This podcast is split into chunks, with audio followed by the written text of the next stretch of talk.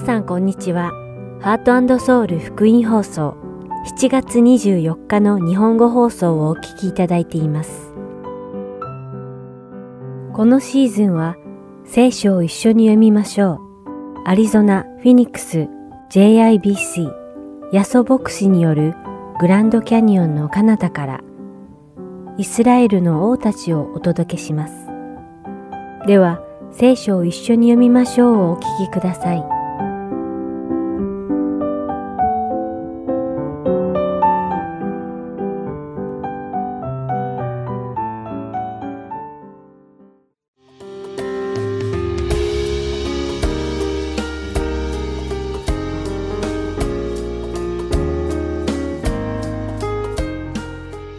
皆さんこんにちは。聖書を一緒に読みましょうのお時間です。お相手はダイヤモンド優子がお送りします。教会の中にはいろいろな役職がありますが、実は教会の所属する教団によってもその役職の名称も異なります。よく耳にする教会の役職としては、牧師、副牧師、執事、長老、伝道師などがあります。各役職にはそれぞれの役割があり、私たちはその役割をきちんと知る必要があります。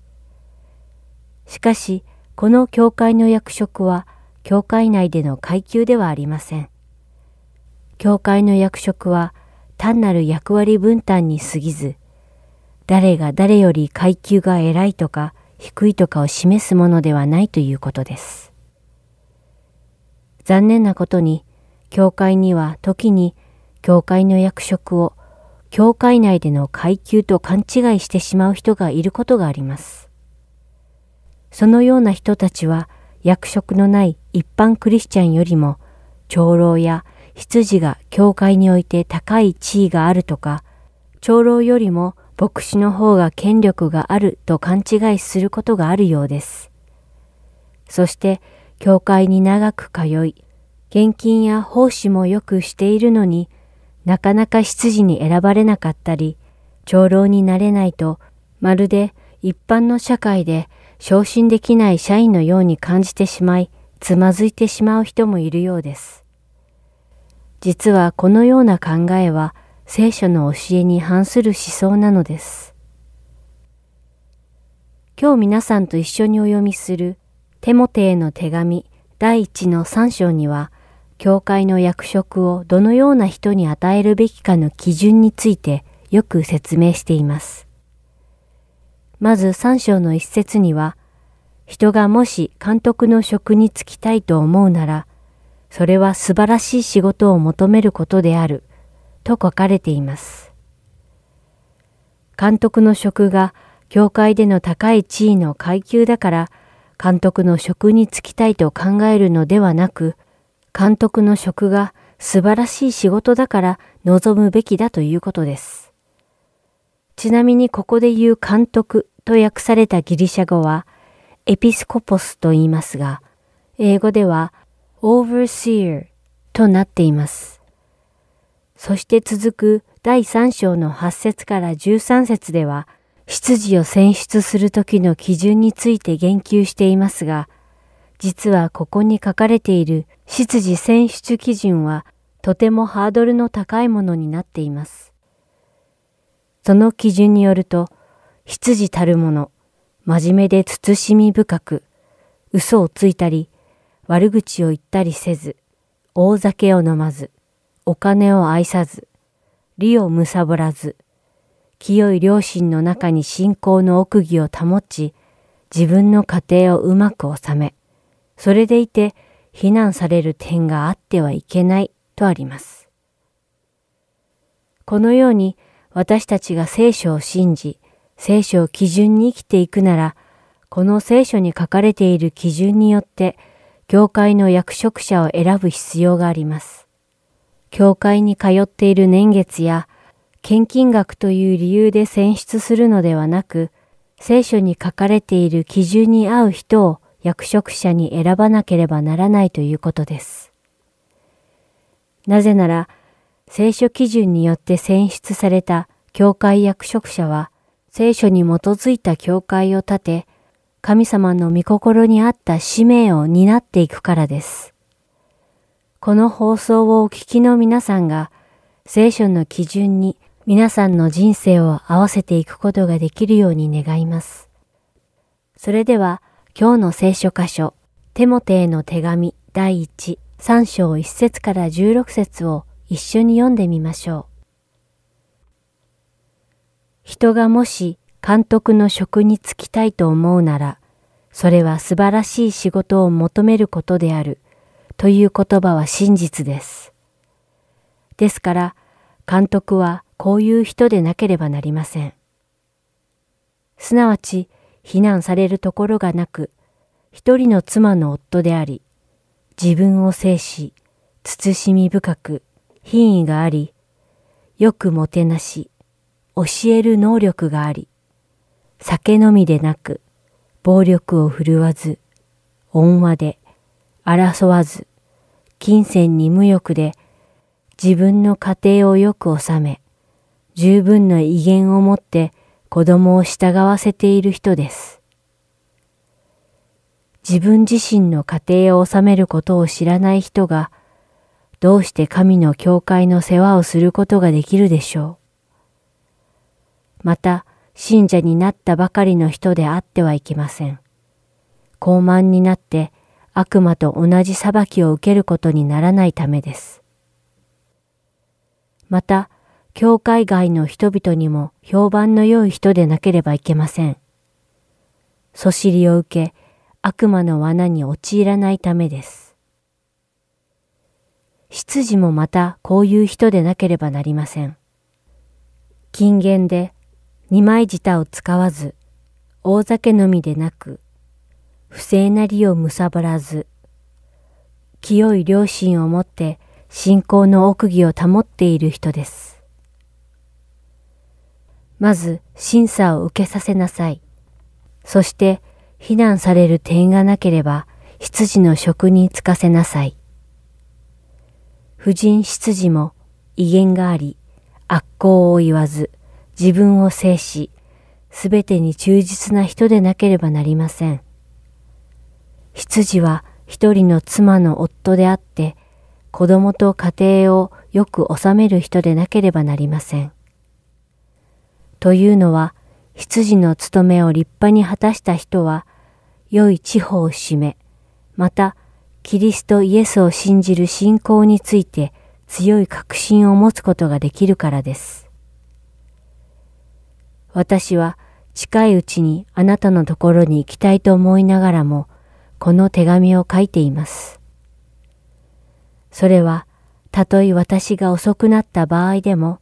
神の家でどのように行動すべきかをあなたが知っておくためです。神の家とは、生ける神の教会のことであり、その教会は真理の柱、また土台です。確かに偉大なのはこの経験の奥義です。キリストは肉において現れ、霊において義と宣言され、御使いたちに見られ、諸国民の間に述べ伝えられ、世界中で信じられ、栄光のうちに挙げられた。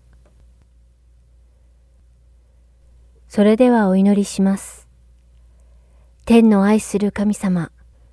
教会の役職がどのようなものかについて教えてくださり、また私たちが教会の役職者を決めるときの基準を教えてくださり、感謝します。私たちが教会の役職者を決めるとき、聖書の基準に従い選ぶことができますように。そして、教会の役職は、階級でないことも教えてくださったことに感謝します。私たちがもし教会の役職者に選ばれるなら、決して役職に就いたことをおごることなく、素晴らしい教会の仕事ができることに感謝して奉仕できますように、イエス様の皆においてお祈りします。アーメン。それでは、今日の聖書を一緒に読みましょうはここまでです。今日もお付き合いいただきありがとうございました。また来週お会いしましょう。お相手はダイヤモンド優子でした。さようなら。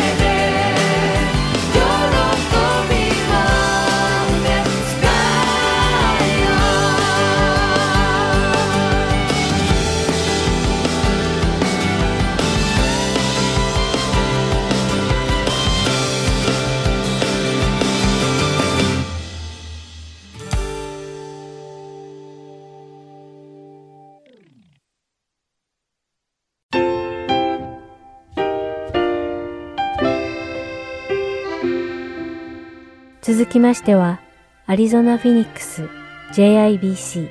ヤソ牧師によるグランドキャニオンの彼方からお聞きください。今日のタイトルは、呼ばれるです。八十先生のお話を通して皆様が恵みのひとときを送られることを願います。今日はですね、聖書はマタイの福音書の4章の18節をですね、開いておいてください。今日のタイトルは呼ばれるコールドというタイトルでございます。人を呼ぶときですね、皆さんどんなジェスチャーをしますか？日本だとですね、普通人を呼ぶときってこういう風に呼びません？私これアメリカの方にですね、聞いたんですよ。これってどういうサインだと思うって言ったら何て言ったと思います？これなんかペットの頭をなでてるようなそういう表現ですかって言われちゃったんです。アメリカではどういう風に呼びますか？そういう感じ、上向きですね。面白いですね。こういう風に呼んでも、こういう風に呼んでも意味は同じでございまして、呼ぶということでございます。今日はですね、イエス様が呼ばれたというところを今のマタイの福音書の4章の18節から共に学んでまいりたいと思います。では4章の18節からお読みします。イエスがガリラヤ湖のほとりを歩いておられたとき、2人の兄弟ペテロと呼ばれるシモンとその兄弟アンデレをご覧になった。彼らは湖で網を打っていた漁師だったからである。イエスは彼らに言われた。私についてきなさい。あなた方を人間を取る漁師にしてあげよう。彼らはすぐに網を置いて従った。ここでですね、イエス様はどういうふうに呼ばれましたか？私についてきなさいとイエス様おっしゃいましたね。このことからまずですね、2つのことをですね、覚えることができます。まず私についてきなさいとおっしゃいましたから、私という存在、つまりイエス様という存在、人格についていくということであります。イエス様に対する考え方についていくのではありません。または教会とか組織についていくのでもありません。イエス様そのものについていくんですね。これは実は簡単なようで難しいんです。というのは私を含めてですね、誰しも私のイエス様像っていうんですかね、そういう偶像、イエス様はこういう方だっていう、自分の形のイエス様を作り上げてしまう傾向が残念ながら私たちクリスチャンにはあります。自分の期待しているイエス様像と実際にイエス様がされることがずれている場合、つまずいてしまったりがっかりしてしまうわけですね。今ですね、私たちはこのコロナウイルスのことが終わった後の今準備をですね、し始めております。ですからカメラもえらい後ろに行っちゃってですね、ここに人が入れるように今ですね、準備をしております。集まれるようにですね、そういうふうに何ていうんですか、解禁されるならばアメリカは、または特にこの教会は日本的になるかもしれません。なぜかと言いますとですね、日本人が挨拶するときはどのように挨拶しますか？日本人はですね、こういうふうに距離を取ってよろしくお願いします。こういうふうにするわけですね。私がですね、初めてアメリカに来た時のことですけど、ホストマザーがですね、私をウェルカムしてくれたんです。アメリカ式で。ウェルカムと言ってですね、こうやってハグしてですね、その時キスしたかどうか覚えてない。とにかくハグしてくれたんですね。私は覚えてます。ハグされた時私どうしたと思います？ちょっと近すぎる、話してくださいってですね、プッシュバックしてたんです。そのようなことに慣れてなかったわけですね。しかしですね、だんだんこうしてアメリカ生活が長くなっていくと、これ私だけじゃなくて皆さんも変わるかもしれませんが、だんだんですね、このお辞儀ではですね、距離を感じるようになってしまう。例えば今日はですね、カメラがあんなに後ろに行ってしまったんでですね、皆さんがえらい遠いような気がするんですよね。シワが目立たなくてですね、ちょっと離れた方がいいのかもしれませんけど、挨拶一つにおいても私たちは皆伝統というものを持ってるわけですね。昔から慣れてきたことを続けたいというのが私たち人間の性質ではないでしょうか。それはキリスト信仰にも同じことを言えるかもしれません。キリスト信仰というのはイエス様というお方、つまり人格についていくわけですね。ですから心の拠り所になるのはイエス様ご自身であります。ですから自分のスタイルではなくて、イエス様が今私をどのように導いてらっしゃるか、そのようにイエス様の姿を求めていく必要があります。イエス様は今私をどのように導いておられるのか。例えば聖書の教えの中で敵を愛しなさいという教えがありますね。それはキリスト教以外でもですね、そのような道徳を教えてらっしゃるグループもたくさんあると思いますが、敵を愛するというのは言葉で言うと綺麗ですけども、実際にその敵に顔がくっついたらどうでしょうか。あなたの今そこにいる苦手な人を愛しなさいと言われたらどうでしょうか。また聖書の教えの中で恐れるな、神を信頼しなさいということがありますね。しかし夜眠れない時に今自分が体験しているその恐れにどのように付き合ったらいいんでしょうか。私たちはイエス様の助けがなければ敵を愛することができないんです。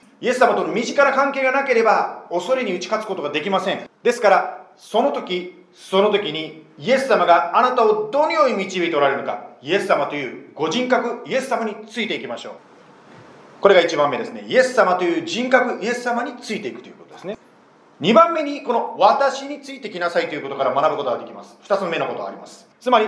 ついていくということは私の前にイエス様がおられるということであります。イエス様が先に行かれているということです。つまりイエス様が私についてきなさいという時は、イエス様が私よりも先、一歩先に行ってらっしゃるんですね。先がわからない時に何かを決めなきゃいけないということは本当に難しいです。ですから私たちはですね、本当にこうしたリーダーの人たちのために、ガバナのために、またですね、本当にリーダーたち、また大統領のために、本当にこうして国をリードしている人たちのために私たちは祈っていく必要があります。というのは、今後どうなるかはリーダーの方も私たちもわからないからです。そんな不安定な時にイエス様があなたの前を、一歩前行かれているということは本当に助かる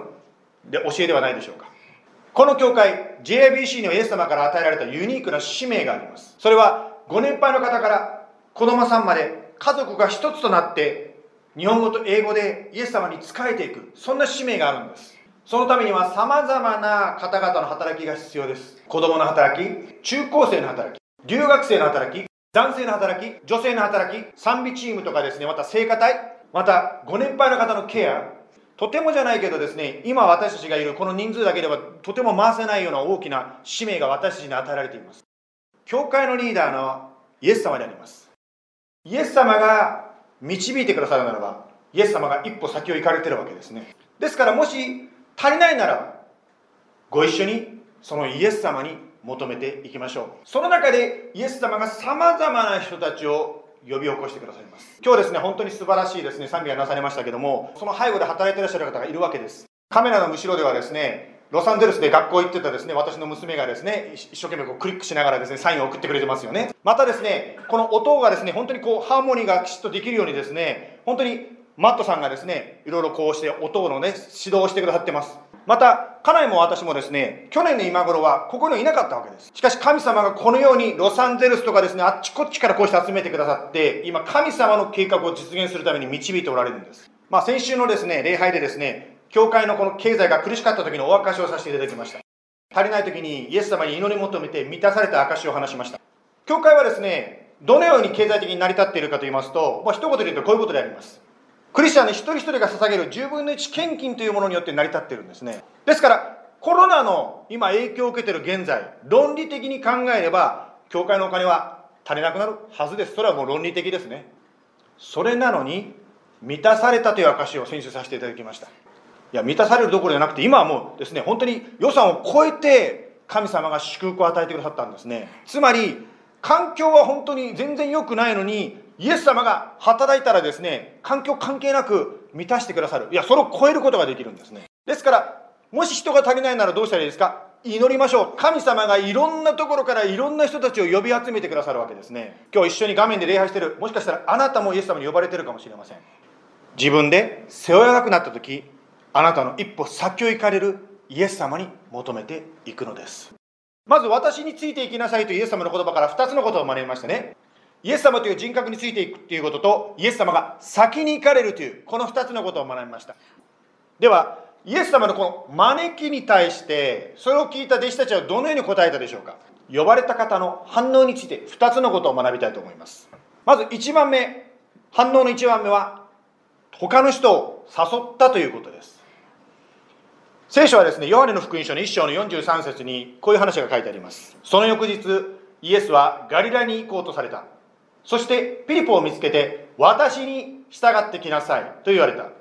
彼はナタナエルを見つけていった。私たちはモーセが律法の中に書き、預言者たちも書いている方に会いました。ナザレの人でヨセフの子イエスです。ピリポはですね、イエス様に招きに答えた後ですね、自分の友達ナタナエルにイエス様のことを紹介しているんですね。また別の弟子ですね、ルカの福音書の5章の27節から別の弟子の話を読みたいと思うんですけど、イエスはこの後出て行って酒税所に座っているレビ、つまりマタイですけど、マタイという酒税人に目を留めて、私についてきなさいと言われた。するとレビは何もかも捨て立ち上がってイエスに従った。そこでレビは自分の家でイエスのために大振る舞いをした。マタイはイエス様の招きに応えた後何をしましたか。人々を自分の家に招いたんで誘ったんですね。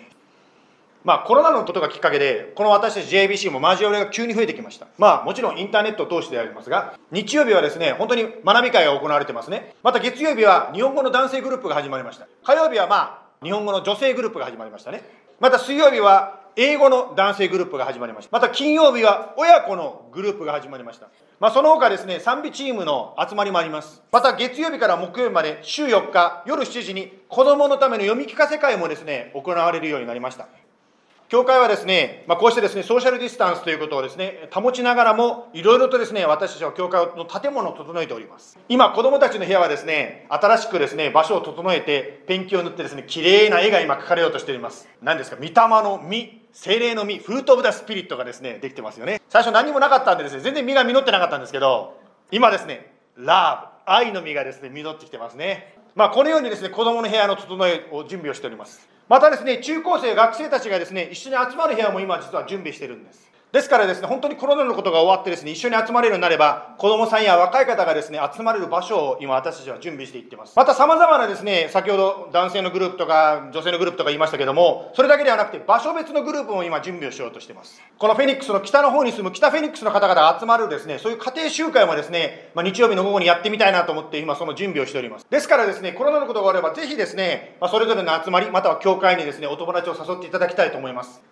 今、しかし、コロナのことの真っ最中にある私たちでも実はできる誘い方っていうのがあるんですね。ぜひですね、お友達やお知り合いの方に JIBC を紹介していただきたいと思います。例えばですね、YouTube ですとチャンネル登録、サブスクライブと英語で言いますけども、サブスクライブということを押すとですね、その JIBC が何かですね、YouTube でイベントをするたびに見ることができるようになりますね。またですね、Facebook を使っていらっしゃる方は、Facebook に行っていただいてですね、JIBCAG、私たちのこのグループのページをですね、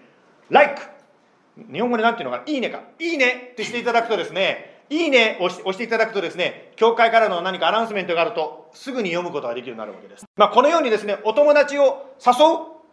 どうですか、サブスクライブしてみませんか、ライクしてみませんかというふうに誘うことができます。このように弟子たちは他の人を誘いました。私たちもそのようなことを実行することが今できます。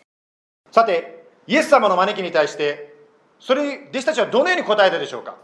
2番目、すぐに、招きに応じたということです。20節でですね、このように書いてますね。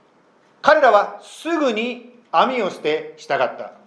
特にここではですね、ペテロの話も入ってるわけですけども、彼らの中に入ってるんですけど、ペテロが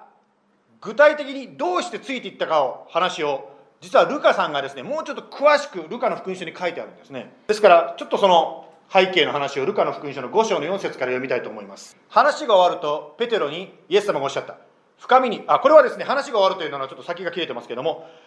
イエス様がですね、ペテロの船に乗って、その船の上から座って、群衆にお話をしてたんですね。話が終わると、ペテロに深みにこぎ出して、網を下ろして魚を取りなさいと言われた。するとペテロが答えていった。先生、私たちは夜通し働きましたが、何一つ取れませんでした。でもお言葉通り、網を下ろしてみましょう。6節、そして、その通りにするとたくさんの魚が入り、網は破れそうになった。そこで別の船にいた仲間の者たちに合図をして、助けに来てくれるようにと頼んだ。彼らがやってきて、そして魚を両方の船いっぱいにあげたところ、2艘とも沈みそうになった。8節、これを見たペテロはイエスの足元にひれ伏して、主よ、私のようなものから離れてください。私は罪深い人間ですからと言った。それは大量のため、彼も一緒にいたみんなもひどく恐れたからである。10節、イエスはペテロにこう言われた。怖がらなくてもよい。これから後、あなたは人間を取るようになるのです。彼らは船を陸につけると、何もかも捨ててイエスに従った。ペテロはですね、イエス様の奇跡を体験しました。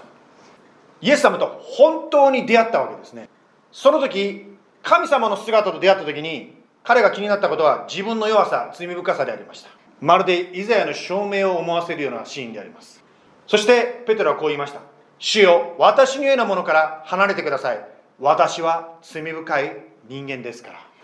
そんなペテロをイエス様が呼ばれました。怖がらなくてもいい。あなたは私についてきなさい。聖書を見ますとですね、イエス様に招かれたけど答えなかった人の話もいくつか出てきます。その人はですね、自分の状況とか自分の置かれることがですね、気になってしまって、その招きには答えられなかったんですね。皆さん、イエス様についていくためには生活を変えてからでなくていいんです。良い人間になってからついていく、そんなことじゃなくていいんです。そのままでいいんです。イエス様はそのままのあなたをありのままで今呼ばれているわけですね。もしタバコがやめたいならば、やめられない今のままでイエス様を信じましょう。またある方はこう思うかもしれません。私がクリスチャンになったら、クリスチャンじゃない私の家族はどうなるの？今のその疑問を持ったままでイエス様を信じましょう。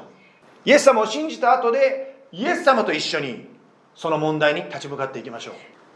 以前もですね、紹介させていただきましたように、イエス様を信じるということはいくつかのことをですね、一緒に祈るとき、イエス様に祈るときに、あなたはクリスチャンのイエス様が私を救ってくださるんですね。私は罪人であることを認めます。そしてビリーブ、キリストの身代わり、私の罪のためにイエス様が十字架にかかって死んでくださったことを信じます。そしてイエス様についていくんですね。皆さんは誰かにスカウトされたことがありますか？なんかスポーツで、また仕事でですね、私のチームにしてくださいと言われたことありませんか？コーチから直々に声をかけられるならば、なんという特権でしょうか。イエス様ご自身が今あなたを招いておられるんですね。この今ここに画面に出ていることをですね、ご自分で口で言ってアーメンと言っていただくと、あなたはイエス様によって救われるクリスチャンになるんです。もしかしたら今日その気持ちのある方がいらっしゃるかもしれませんので、今一緒に祈りましょう。ですから私がこの3つのポイントをそのまま口に出して祈りますから、もしよければあなたも一緒に祈ってみてください。ではお祈りします。イエス様、あなたが私の導いておられることを感謝いたします。今こうしてテレビで画面を通してイエス様の話を聞いているのも偶然ではありません。ですから今あなたの招きの声に応えます。私は罪人であることを認めます。イエス様が私の身代わりに十字架にかかって私の罪のために死んでくださったことを信じます。イエス様、あなたについていきます。どうぞ私を導いてください。イエス様の名前によって感謝して祈ります。アーメン。今の祈りをですね、本当に心からされたならば、あなたはイエス様によって救われた。つまりどんなことがあってもあなたの人生はイエス様の手にあって守られています。過去に弟子たちを呼ばれた主は今もあなたを、私を呼んでおられる。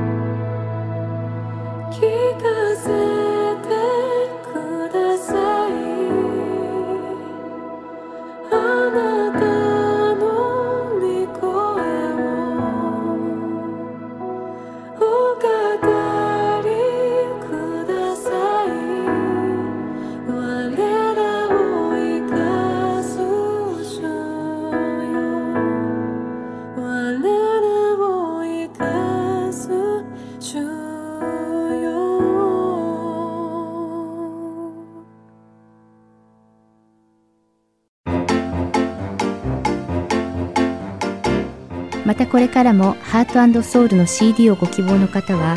heartandsoul.org@gmail.com heartandsoul.org@gmail.com までご連絡ください。ご連絡いただき次第送料無料にて送らせていただきます。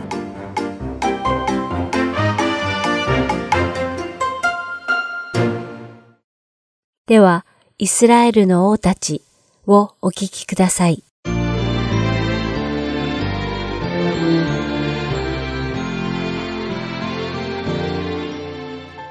皆さんこんにちは。イスラエルの王たちの時間です。お相手は横山勝です。さて、先々週から3回にわたって南ユダ王国の第13代王のヒゼキヤについて学んでいます。そして今週も列王記第2の第18章13節から19章37節、そして歴代史第2の第32章1節から23節、またイザヤ書の第36章と37章に詳細にわたって書かれたヒゼキヤ王について見ていくことにしましょう。では早速本題に入りましょう。ヒゼキヤの父、南ユダ王国第12代王アハズは、当時強大な国だったアッシリアに屈服して貢ぎ物を捧げていました。しかしヒゼキヤが王権を継承した時、アッシリアの支配に反旗を翻して貢ぎ物をやめてしまったのです。そしてアッシリアからの侵略に備えてエルサレムを整え、エジプトと友好条約を結びました。このヒゼキヤの新政策はアッシリアにとって反逆以外の何者でもなく、黙認できるようなものではなかったに違いありません。そしてヒゼキヤ王の統治の第14年目に、ついにアッシリアの王セナケリブがおびただしい軍勢を率いて攻め上り、エルサレムを残してすべてのユダの領地を瞬く間に占領してしまったのです。このアッシリアの猛攻になすすべもなく敗れた自国の軍力の弱さを悟ったヒゼキヤは、恐れのあまりパニックに陥ってしまいました。そしてあっさりと降伏を決め、アッシリアに対する裏切りの罪を認め、王セナケリブが要求する通りに貢ぎ物を捧げると伝えたのです。それまでずっとすべてを主に頼り、主の導きに従順に従って国を治めてきたヒゼキヤだったのですが、いざ自分の命が危うくなると、恐れに負けて恐怖にとらわれてしまったのです。その恐怖のあまり、主を信じて主の御胸に従う気持ちさえも失せてしまい、自分だけの考えで物事を決めてしまいました。そしてアッシリアの王が要求した貢ぎ物のために、恥も外聞もなくユダ王国の国王自らが主の宮の本堂の扉と柱に貼られた金を剥ぎ取ってアッシリアの王セナケリブに渡したのです。ヒゼキヤはこのようにアッシリアの要求に素直に従えば、彼らは満足して帰ってくれるだろうと考えたからです。ところがこのヒゼキヤの安易な考えは間違っていました。アッシリアのセナケリブ王は、貢ぎ物を受け取っても全く撤退する気配すら見せませんでした。というのも、強大なアッシリア王国は周辺諸国からすでに多くの貢ぎ物を受けていたため、ユダからの貢ぎ物などはどうでもよく、このエルサレムに攻め上った理由は実は他にあったのです。当時アッシリアは周辺諸国に攻め入って支配下に置き、属国にすることで支配勢力を広げていきました。そしてこの属国化を完全にするために、その国の王を殺して、アッシリア人を王にすげ替えていたのです。南ユダ王国侵略もこの例に漏れず、王ヒゼキヤを殺して、アッシリア人の王を立てて、ユダを完全な支配下に置くことが、セナケリブの真の目的だったのです。この計画を遂行するために、セナケリブは占領したラキシュに宿営し、アッシリアの将軍率いる大軍をエルサレムに上らせて、ヒゼキヤを撃てと命令を下しました。セナケリブがヒゼキヤ王の討伐軍に参戦しなかったのは、エルサレムやヒゼキヤを見下していたことを裏付けています。こうしてアッシリア国王セナケリブの命令を受けて、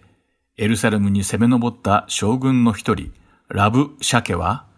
エルサレムに向かって、お前たちは一体何により頼んでアッシリアを裏切って貢ぎ物を捧げなかったのか、と大声で叫びました。さらに、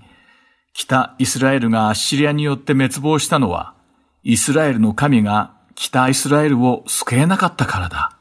と言って主を侮辱したのです。また、私たちがエルサレムに攻め上ってきたのは、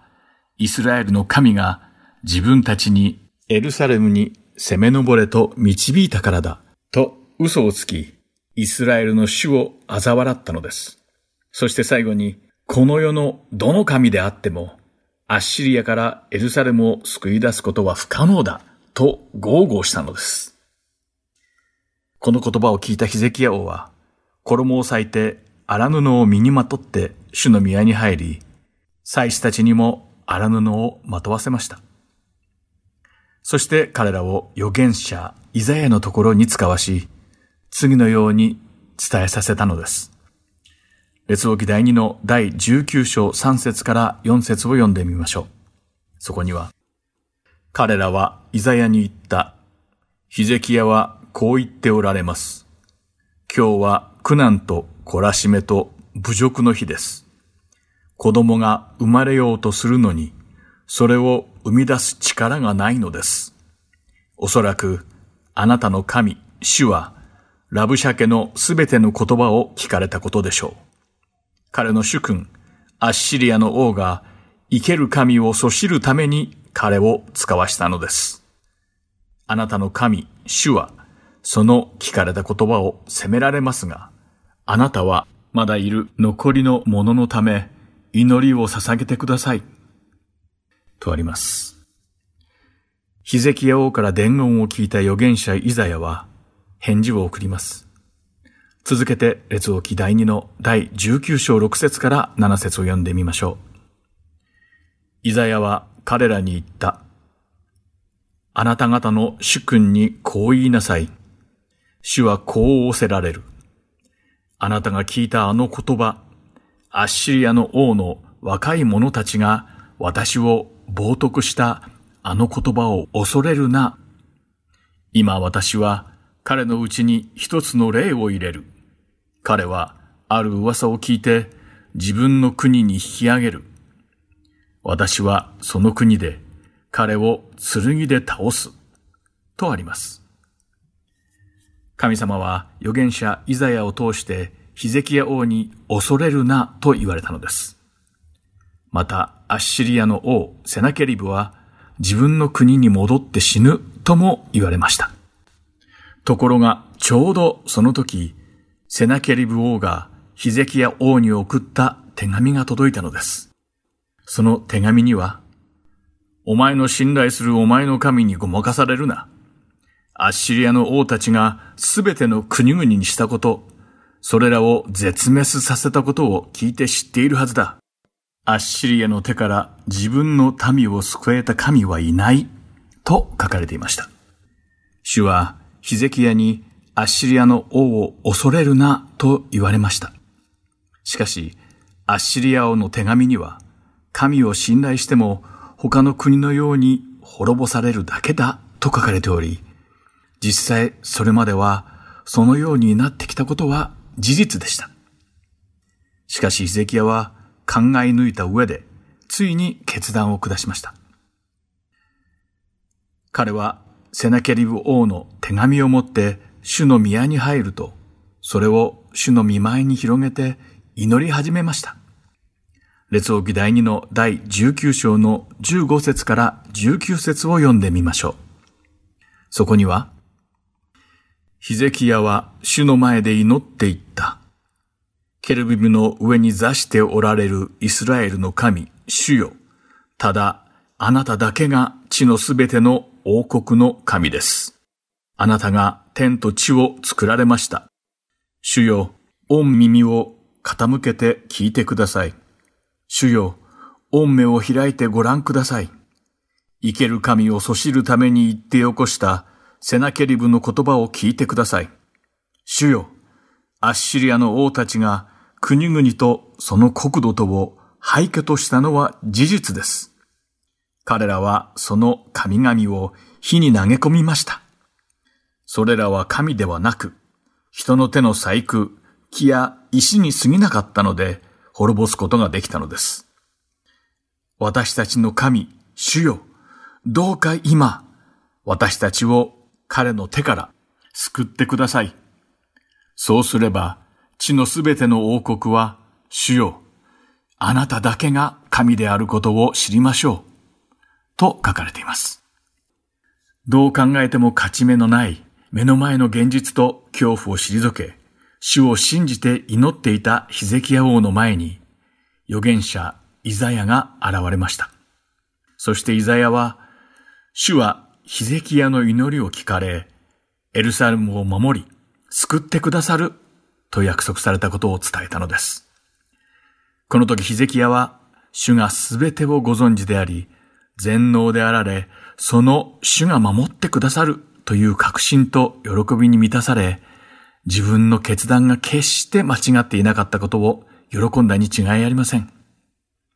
そして預言者イザヤによる主の蜜げ通り、その夜、主の蜜使いたちが出陣し、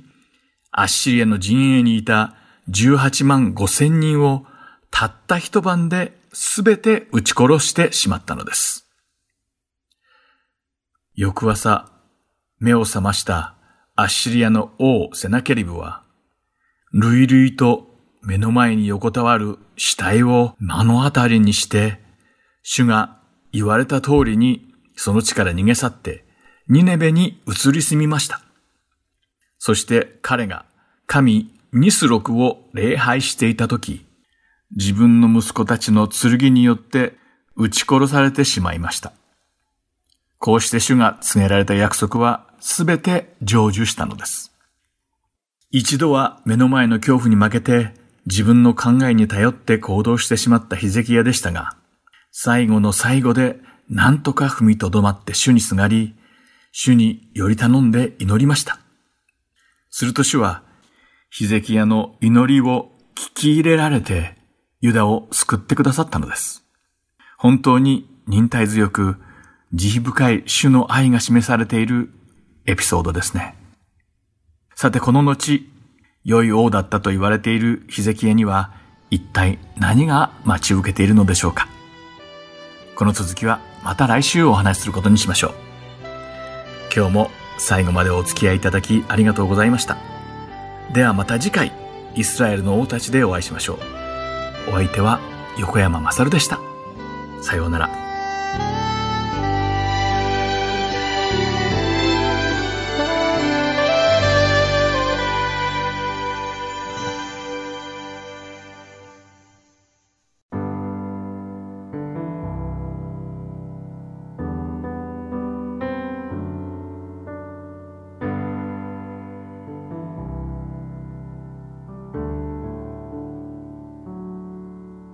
聞こえてくるこの叫びが、十字架から父のもとに、血と涙流しながら孤独に戦うこの姿、永遠の命、与えるために泥沼の中から救うために何よりも愛する一人を犠牲にしても与え続けた一人叫ぶ我が子の姿に目を閉じても捧げた父の愛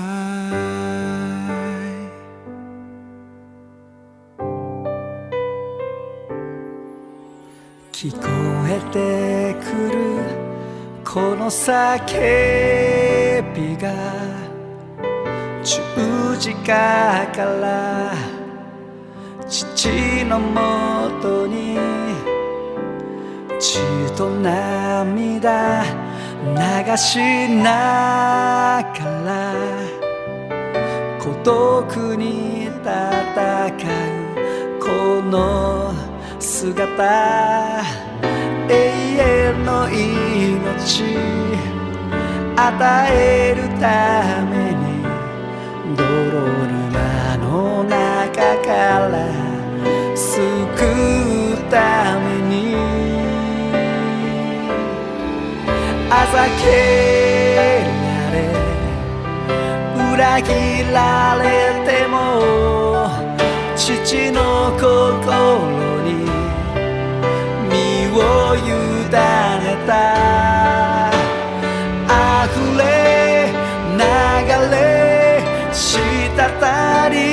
落ちる血と涙は捧げた御子の愛私たちに与えられ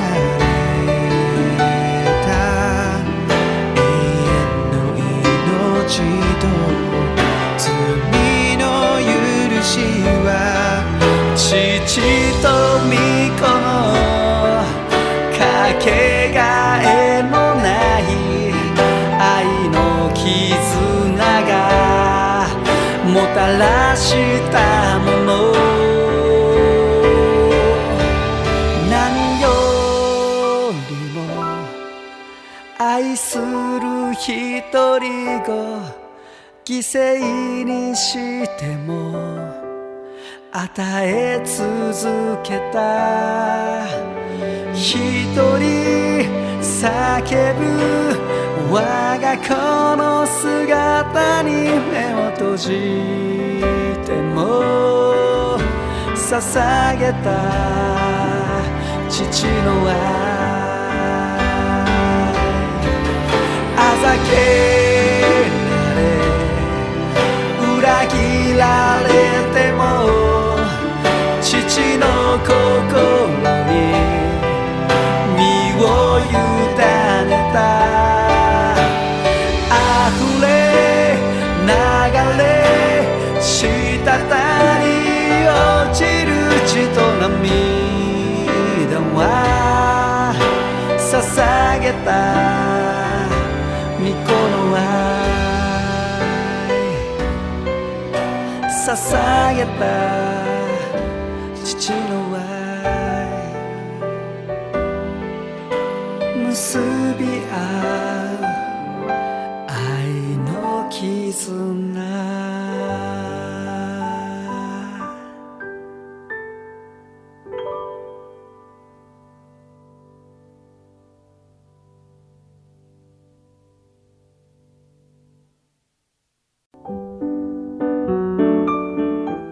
今日の放送はいかがでしたか？最後までお付き合いくださりありがとうございました。また来週お会いしましょう。